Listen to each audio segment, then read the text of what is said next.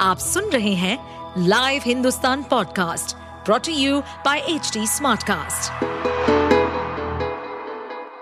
नमस्कार, ये रही आज की सबसे बड़ी खबरें। लड़कों के साथ भी हो सकता है यौन उत्पीड़न। हाईकोर्ट ने किस बात पर जताई चिंता? केरल हाईकोर्ट का कहना है कि यौन उत्पीड़न का शिकार सिर्फ़ लड़कियाँ ही नहीं, बल्कि लड़के भी होते हैं। दरअसल, उच्च न्यायालय में केरल में माने जाने वाले एक प्रोटोकॉल को याचिका के ज़रिए चुनौती दी गई थी। इस प्रोटोकॉल के तहत यौन उत्पीड़न के शिकार की जाँच के लिए गायनेकोलॉजिस्ट, स्त्री रोग विशेषज्ञ को बुलाया जाता है। इस याचिका पर जस्टिस देवन रामचंद्रन सुनवाई कर रहे थे। बार एंड बेंच की रिपोर्ट के अनुसार उन्होंने मौखिक तौर पर कहा कि यौन उत्पीड़न का शिकार अधिकांश महिलाएँ हुई हैं, लेकिन पुरुषों के साथ यौन उत्पीड़न की संभावनाओं से इनकार नहीं किया जा सकता है। विश्व व्यापार संगठन में क्या बोल गया थाईलैंड? भारत ने कर दिया बाइकॉट बढ़ा विवाद।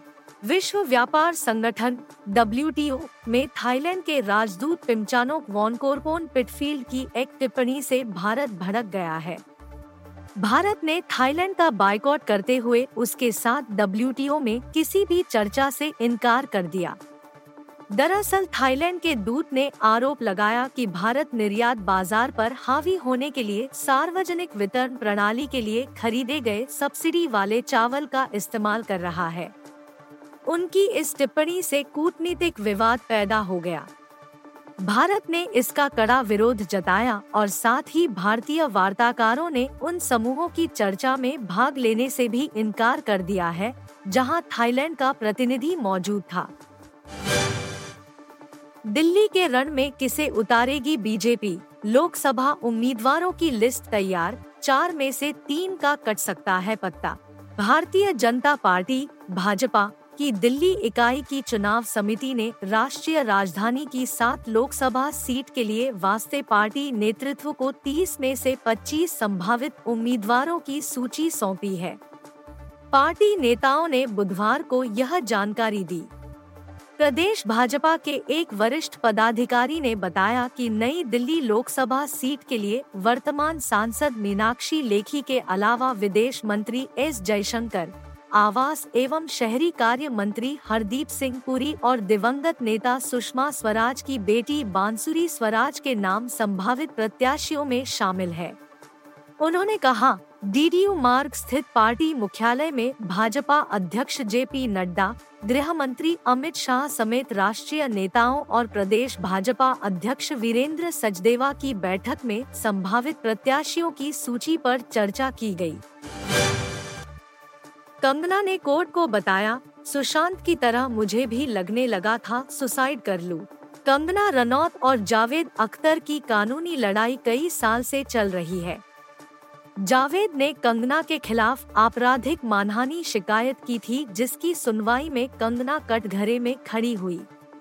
शिकायत 2020 में सुशांत सिंह राजपूत की कथित आत्महत्या के बाद रानौत के एक टीवी इंटरव्यू से जुड़ा है। इस दौरान कंगना ने कोर्ट को बताया कि सुशांत ने शिकायत की थी कि फ़िल्म इंडस्ट्री में आउटसाइडर को कैसे परेशान किया जाता है। मैंने भी उत्पीड़न की शिकायत की जो फ़िल्म इंडस्ट्री में झेलती हूँ बतौर आउटसाइडर। कंगना ने इस दौरान यह भी बताया कि उनके मन में भी आत्महत्या का विचार आया था। जब मुझे सुशांत के आत्महत्या के बारे में पता चला तो मुझ पर इसका काफ़ी असर पड़ा था।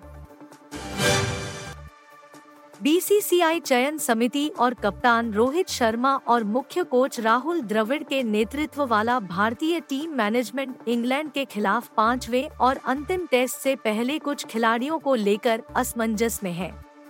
सीरीज़ का आखिरी मुकाबला 7 मार्च से धर्मशाला में खेला जाना है।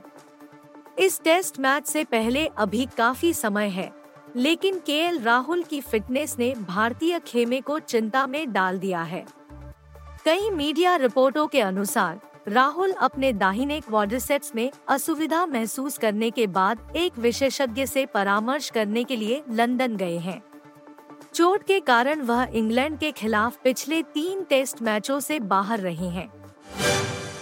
आप सुन रहे थे हिंदुस्तान का डेली न्यूज़ रैप, जो एच टी स्मार्ट कास्ट की एक बीटा संस्करण का हिस्सा है।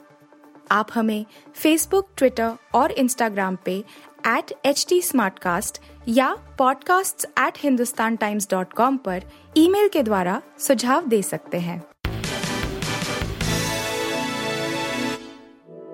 इस पॉडकास्ट पर अपडेटेड रहने के लिए हमें फॉलो करें एट एच टी हम सारे मेजर सोशल मीडिया प्लेटफॉर्म्स पर मौजूद हैं और ऐसे पॉडकास्ट सुनने के लिए लॉग ऑन टू डब्ल्यू